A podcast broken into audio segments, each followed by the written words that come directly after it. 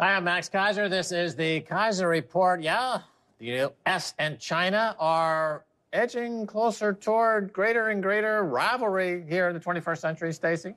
Yes, indeed. We have a first headline about China, and I want to say pre- present the context of this globally, what's happening.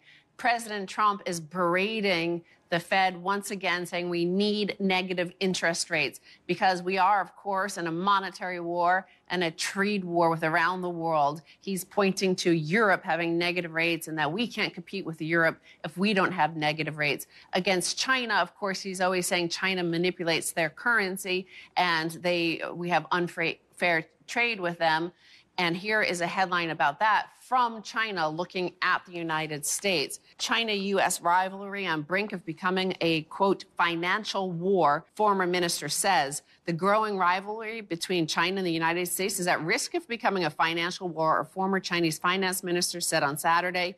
Lou Jiwei, chairman of the Foreign Affairs Committee of the China's People Political Consultative Conference, CP, PCC National Committee. He said, quote, the next step in the frictions between China and the United States is a financial war. It is characterized by the use of long arm jurisdiction by various excuses to block specific enterprises, such as the bans on ZTE and Huawei. The financial war is something we've been talking about for a while. Finally, the mainstream is kind of getting hip to this idea and trying to figure out what exactly does it mean. And this pressure to go to negative interest rates is nostalgia on steroids. In other words, Trump is saying we want to go back to the 20th century, and the way to get there when America was predominant, and we want to get there by going backwards in time. And the only way you can do that is if you were to revalue the worth of time and take it from having a positive linear going forward, positive interest rate, to having a negative interest rate. Remember, Europe is stuck in the past. It's a museum. Nothing ever happens there. And that's what a, Donald Trump would like to do. We'd like to go back to the 1960s and 1970s uh, when America was great and disco was, uh, was, was on the turntable. Of course. America runs their empire as an empire of debt, and all of that debt is backed by derivatives, which are tied to algorithms which price based on time. So without time, if, if we have negative interest rates, all of that pile of debt anyway collapses because there's no way to price all of all of the derivatives that back our empire of debt. That's right. You can't uh, have a price for anything in the financial markets if there is no positive interest rate upon which to construct a dividend discount model or some other typical way of valuing assets. And uh, therefore, the only way to keep this Ponzi scheme going is to keep flooding the market with ever more trillions of dollars worth of fake fiat money and more derivatives. So the Ponzi scheme will increase. America's debt will go from 23 trillion to 50 to 60 trillion. I have no doubt about that. By the way, we are in Brooklyn. We're in a warehouse in Brooklyn. So if you hear people beeping behind us, it's because uh, they're angry about somebody parallel parking or something in front of them. But um, I also want to say that this guy, Lou Jiwei, he notices the United States having an increasing amount of xenophobia. He wasn't referring to the uh, anti Russia xenophobia, but in particular, he's looking at the, the whipping up of xenophobia against China right now because of this uh, trade war. He said the U.S. has been close to the era of McCarthyism, referring to the practice of making accusations of subversion or treason without proper regard for evidence. So he does note that, which is quite interesting. That, that was the remarkable thing about the Russiagate hoax is that there was an imaginary um, ghost and, and enemy out there called uh, Russia during the Russiagate hoax. Uh, and meanwhile, during, if you look at Huawei and other 5G technologies coming out of China and other technology of China, China is actually leapfrogging ahead of the U.S. economically and now vis-a-vis the currency war. So now that whole period of focusing on Russia would be is just a waste of time. We should have been focusing on the actual rival to America's predominance in the U.S., and that would be China. Part of this, again, the U.S. dollar as a weapon, the financial war, the desire for negative interest rates. Uh, he said that China should look to cooperate with other countries to build one or two independent international clearance systems to prevent the U.S. using its long arm jurisdiction. Right, the U.S. Uh, world reserve currency and using instruments like SWIFT, which gives the U.S. the ability to censor any transactions. They can censor Iran, they can censor China, they can censor any country they want to, and they apply sanctions and uh, engage in war. You know, sanctions are an act of war. And the U.S. has had a soft kill war going on now for decades against these countries that they don't like. Very, very dubious reasons and unknown reasons, really. Well, but now we're going to get into a multipolar world, and the, the, ability to cut people off from the financial grid will cease. If you want to be the neutral platform on which all the internet happens or all commerce happens, then of course it needs to be always neutral regardless. Just like at the UN General Assembly every year here across the river in Manhattan, they have to allow anybody, any nation, free passage to come there and speak. So we we want to have that UN General Assembly every year here, but in order to have that, we have to promise that we won't arrest anybody, we won't allow, we won't prevent some guy we don't like or a dictator or authoritarian like from speaking there. So the same thing with the, the international settlement system. If you want the power to control it then you've got to allow all trade to settle there. Otherwise this emerges. Now of course speaking of financial war and speaking of china by the way this is the most prosperous economy the world has ever seen says jamie dimon and it's going to continue. So Jamie Dimon was interviewed on 60 Minutes by Leslie Stahl. First of all, he says that the trade war won't be settled before 2020, but it won't cause any problems. He doesn't see that there's any indication that the uh, consumer in the United States is willing to stop spending. He says the consumer, which is 70% of the U.S. economy, is quite strong. Confidence is very high. Their balance sheets are in great shape. And you see that the strength of the American consumer is driving the American economy and the global economy. And while business slowed down, my current view is that no, it was just a slowdown, not a petering out. So when Jamie Dimon says it's the most prosperous country ever, he means the most indebted country ever. So you have student debt skyrocketing, household debt skyrocketing, corporate debt skyrocketing, the national debt is skyrocketing. He's in the business of selling debt, packaging debt, and creating derivatives around debt. So for him, for Jamie Dimon, it's never been more prosperous. Uh, so yeah, I can understand his point of view. But nevertheless, it's, uh, it's hollowing out the economy and it's extraordinarily fragile. And we see pockets of it collapsing in various towns. It could be Flint, Michigan. Could be San Francisco. Could be uh, various towns are just disappearing and being vaporized by this fragility of the economy because it's been hollowed out because of the likes, thanks to Jamie Dimon. Of course, Jamie Dimon is the head of the biggest bank in the world, certainly the biggest bank of America as well. And he is saying first of all, that Trump is going to win in 2020 because you don't have a booming economy and a president incumbent who loses. Second of all, yes, it's the consumer spending. Leslie Stahl should have followed up, of course, when he said this is the greatest economy ever. She should have asked him why then, as the largest participant in the repo market, the largest bank in America, is the Fed having to intervene to the tune of up to $200 billion every single day in the repo market? Jamie Dimon, why is that happening if everything is so great? Well, the measure of a booming economy, according to Leslie Stahl, 60 Minutes and Jamie Dimon, is the ever increasing number of billionaires. But there is a point where you have to understand that for every billionaire, it's a disenfranchisement of a million people.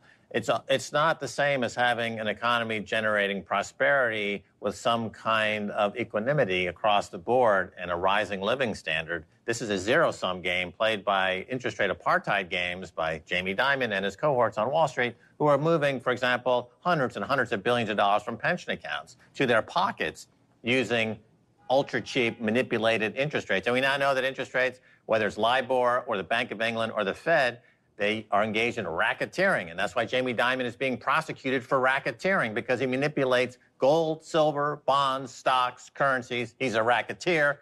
That's what he does. To be clear, Jamie Dimon himself is not, but three executives at JP Morgan, senior executives, are being charged with racketeering within JP Morgan.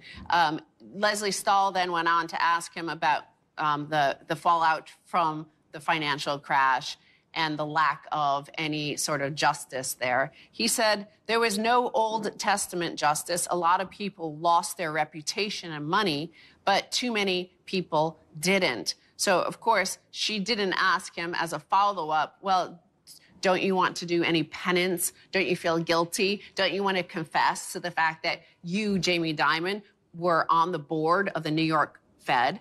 When you at the New York Fed decided to bail out JP Morgan to the tune of hundreds of billions and all the other banks. He fundamentally changed the character of America by strong arming and pressuring Eric Holder, the Attorney General, to introduce the Holder Doctrine, which says that there's two-tier system of justice in America, and there's no rule of law if you're Jamie Dimon and the bankers on Wall Street. This has trickled down to the general population, as Bastiat said 150 years ago. If there's looting at the top, there's going to be looting all across the nation, all across the society. So when you look at the crime sprees, when you look at the public defecation, when you look at the public lawlessness, when you look at the riots on the street, that's because at the top is the agenda set by Jamie Dimon, who's saying, look at me, I'm a crook and I'm a billionaire. You can be a crook too, and you make 20 bucks. And so it's a crooked, awful cesspool, uh, which is a poster child is fricking Jamie Dimon. Of course, he says, yes, we have too many billionaires, and this is a cause of the Fed uh, bailing out everybody, but that we shouldn't uh,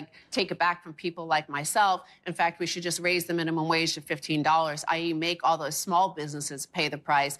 And on top of that, he said, yes, inequality is rising, but that doesn't mean free enterprise is bad. Of course, using propaganda to say he is free enterprise, when in fact, JP Morgan is not free to fail. So that is not free enterprise. Right, it's not free enterprise. He hasn't had had a losing day in years because they manipulate markets. And JP Morgan famously went three or four months last year without a losing trade uh, on any given day. That's like flipping a nickel in the air and having it land heads every single day for 90 days, 100 days, 120 days. And the only way that's possible is if the nickel has heads on both sides. So this is this is Jamie Dimon's game. It's heads he wins, tails we lose, or heads he wins, and heads he wins again, and he continues to win every single possible day. As we head into the 2020 elections, I want to say uh, the Democrats will probably not be happy with his uh, his statements that the economy is booming and that in fact we need a $15 minimum wage because none of the neoliberal candidates for sure don't want to look left wing as Hillary Clinton would say and, uh, and push for a minimum wage rise. Right. Well, that's going to do it. Don't go away. Much more coming your way after the break with Tyson Slocum.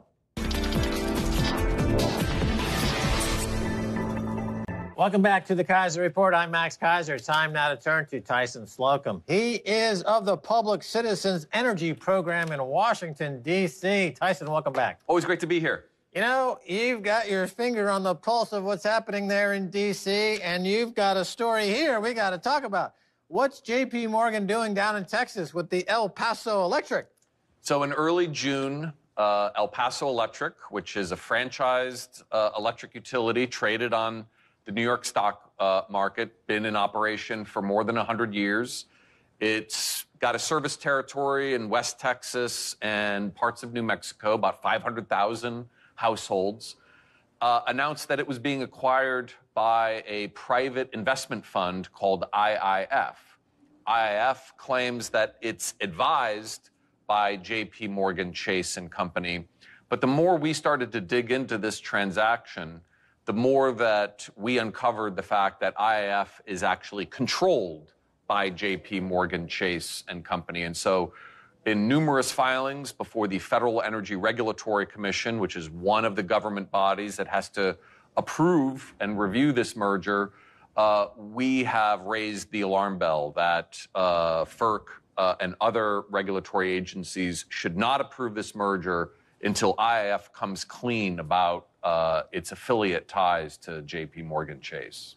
Right. So, like some uh, cheap mafia movie, the JP Morgan, they didn't go to the graveyard and find some dead people, but they found the equivalent, uh, therefore, of, and to be a front to control this energy company, and it's part of this need and and com- this this move by monopolists like J.P. Morgan and others to control the energy business. And it's you know up until recently that was a public utility, and there was a, need to make sure that these things were operating so that energy was available to the public at a fair price. Now we've got intermittent energy, energy grid is collapsing, power is failing, and you've got monopolists in the background gouging, is price gouging uh, by the master price gouger and serial fraudster and racketeer Jamie Dimon himself, probably the number one most wanted financial terrorist in America. So you in Washington, D.C., and you're over there at Citizens Energy Program. Uh, aside from, you know, applying some pressure there to try to get more disclosure, it's a publicly traded company, right? So don't they have to comply with some laws there? I mean, aren't they violating some fiduciary responsibility? If anyone's investing in this, like a pension fund or a corporation or a private equity fund with a lack of disclosure here, they are potentially committing fraud themselves. They should be aware of this. I, I think that there are some serious problems here. Uh, as you uh, pointed out, IIF gets all of its capital from pension funds. It's our understanding that most of the pension funds that are investing here are municipal firefighter, teachers, police pension funds from small and medium sized towns. A lot of times, these municipal pension funds don't necessarily have the management wherewithal to compete with the likes of a JP Morgan. Uh, and so we actually got our hands on some of the pitching PowerPoint documents that IIF was giving uh, to these small pension funds. And what we found from these pitching documents is that IIF doesn't have any employees. Every single employee that works for this uh, private investment fund is lent to it by JP Morgan. So JP Morgan staffs the entire operation, and they have three alleged independent owners. Well, when we did digging, these people don't own anything. They actually didn't contribute any money. They are just board members. And we recently got JP Morgan to admit that two of the three owners are there because JP Morgan submitted their names as references. Doesn't aren't people beginning to realize that pension funds are like the toxic waste dump for risk? Any any bad trade because the people to ma- they're purposefully hire stupid people to manage these pension funds, public pension funds, and they just go there and they dump garbage in there. I know I've worked on Wall Street and I've dumped many a bad trade that should have been on somebody a rich guy's account you dump it into a pension fund because they have no way to stop it. It's just it's just abuse, and you know that's the way it goes. And yeah, and we already found uh, one example of self dealing where in 2018 J.P. Morgan owned 120 million Class A shares of this wind power company called Coastal States Wind. They recommended that IIF buy these 120 million shares from J.P. Morgan. So J.P. Morgan is allegedly the independent financial advisor to this fund, and yet here's JP Morgan selling its own stuff to IF. And that's just one example that we found. I'm sure that there's dozens more. Right. So, yeah, it raises issues not just for the regulatory oversight of an electric utility, but how the pensions for firefighters, for teachers, for cops, how their money is being invested. And this doesn't look good for them if, if JP Morgan is, is basically constructing this elaborate front to mask its actual control over this fund. I remember in 2008, Goldman Sachs was caught selling uh, bogus products to its own customers that they themselves had knowingly put in their customer accounts to defraud their own customers. And then Eric Holder, who was the attorney general at that time, said, you know what, we're going to legalize financial fraud under what's called the Holder Doctrine. Right? So, because fraud is America's number one business.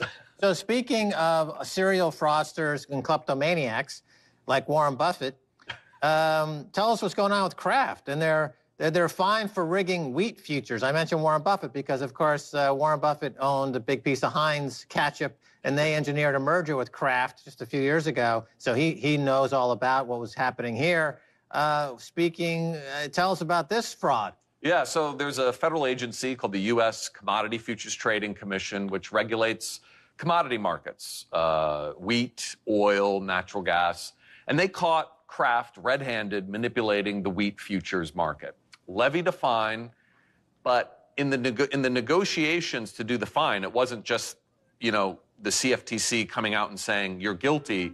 Instead, it was a plea, essentially, where Kraft neither admitted nor denied any wrongdoing, agreed to a settlement uh, where they paid a fine. But in the fine print of this settlement, Kraft negotiated a small little clause that said the CFTC and the individual commissioners of the CFTC won't be permitted to talk about this settlement. And in announcing the settlement, each of the individual CFTC commissioners made statements about this, this manipulation settlement they had just reached with Kraft. And days later, Kraft's attorneys filed a federal breach of contract suit where they accused the CFTC of criminal misconduct in um, uh, violating the um, consent decree of this, uh, uh, this fine. So, So that some cracker company is, uh, is, is threatening the U.S. government. absolutely. Essentially. Absolutely. found us rigging markets. Thank you, Eric Holder. and, uh, and now you did your job. You, we, we were, we, a small fee was paid. We keep 90 cents of every dollar we steal. Right, Warren Buffett? JP Morgan? Uh, but that's not enough. They then want to sue the government for doing their job, this private corporation. That's absolutely correct. This is intimidation. And this is the political climate we're in, where a company caught red handed committing wrongdoing immediately turns the tables on the cops, on the, the regulators, and accuses them of Right, I being mean, the want- true see- malfeasance. These stories in uh, New York of cops being spit at and, and having water poured on them and disrespected. It comes from J.P. Morgan. It comes from uh, Kraft. It comes from Heinz. It comes from Warren Buffett. It comes from Eric Holder, who treat law enforcement agencies and regulators like garbage. Well, at, at the highest levels of our government. That trickles down to the street. They are providing the example for people to follow of treating uh, police like garbage. And okay, so the this Kraft company, of course, because they can't make money on crackers, they have to resort to the financial future manipulation. That's the only place they can make money is on their cash desk, manipulating and committing fraud. That's their business model is fraud. Uh, and, it's clear. And now, and now their business model is intimidating federal regulators. Okay, where's uh, Martin Scorsese's film about this? I mean, he just made a film about mobsters, you know, uh, dying mobsters in a nursing home. He should make a film about these mobsters that are actively torching and arsonists killing our economy. Well, Scorsese watches the program, right? That's what you told me. Yeah, we borrow a lot of his shots. Right. We call this the Scorsese intimidation shot, perfected in Mean Streets. Um, you know, he went to NYU like I went to NYU. We studied him in film school. Now, your thoughts on the California PG&E, and now they're warning 10 years of blackout. So this is a good one. So this is a utility company. They uh, are shutting the power down because they can't guarantee that the trees won't fall on the power lines and start fires. Correct. It sounds like uh, Smithers from The Simpsons. Right. You know, Mr. Smithers, I think. He runs a. Anyway, tell Yeah, us no, about he this. runs a utility at a nuclear power plant. Yeah. This is a travesty. You've got a situation where what the fifth largest economy in the world, the state of California, is uh, doesn't have reliable electricity service because a corporate-owned utility, PG&E, Pacific Gas and Electric, can't manage its transmission lines uh, without fear of uh, uh, forest fires resulting.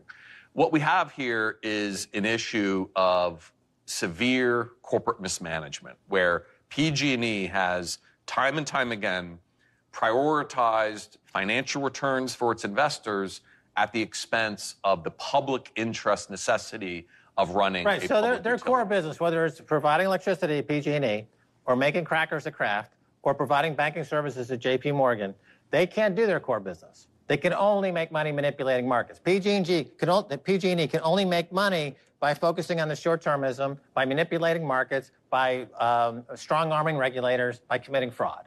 They're, they're the Fukushima of, of, the, of California, essentially. They're, they're just crooks. They're outright frickin' crooks. And people are being torched. They're being, they're dying. There's arson. They're providing an example of petty thieves and uh, antisocial behavior. They're going to go private, and everyone's going to go private. Kohlberg, Kravis, and Roberts are going to own everything with Warren Buffett. And we're just going to be serfs on their frickin' neo-feudal plantation. I- I Slocum. would- instead Go of them- back to D.C. and tell them this. I'm working on it. Well, we're, we're- instead of them going private, we think they should go public, as in becoming the state of California should set up a, a state agency Yeah. and should the, the governor should declare a state emergency, uh, seize PG&E's assets uh, under that emergency declaration, under eminent domain, and give those assets to a state agency to operate them in the public interest. Uh, because from the San Bruno natural gas pipeline explosion in 2011, where PG&E was found to be cr- criminally negligent, to this wildfire disaster with their transmission lines, PG&E has, pr- has proved that they cannot manage the basic uh, fundamentals of their business. PG&E is doing to Mother Earth what Harvey Weinstein did to the Me Too victims. I think that's pretty clear. It's just as ugly, yes. You recently noted that the coal industry is looking for subsidies. elaborate on this. We have less than a minute. We have 30 seconds. So, Bob Murray, uh, who was the recently departed CEO of Murray Energy Corporation that just declared bankruptcy, uh, really had the president's ear on national energy and climate policy. And he was pushing the Trump administration to orchestrate a national bailout of coal fired power plants that were losing money to cheaper natural gas and renewables. And so the Trump administration, through the Federal Energy Regulatory Commission, has been pushing to redesign uh, America's uh, electric power markets to give a huge taxpayer subsidized benefit to uh, coal. All right, Slocum, thank you so much for all the updates. Fascinating stuff. I, it makes me sick, but we have to talk about it. Thank you. Thank you. And that's going to do it for this edition of the Keiser Report with me, Max Keiser, and Stacy Herbert. I'd like to thank our guest, Tyson Slocum. If you want to catch us on Twitter, it's Keiser Report. Until next time, bye, y'all.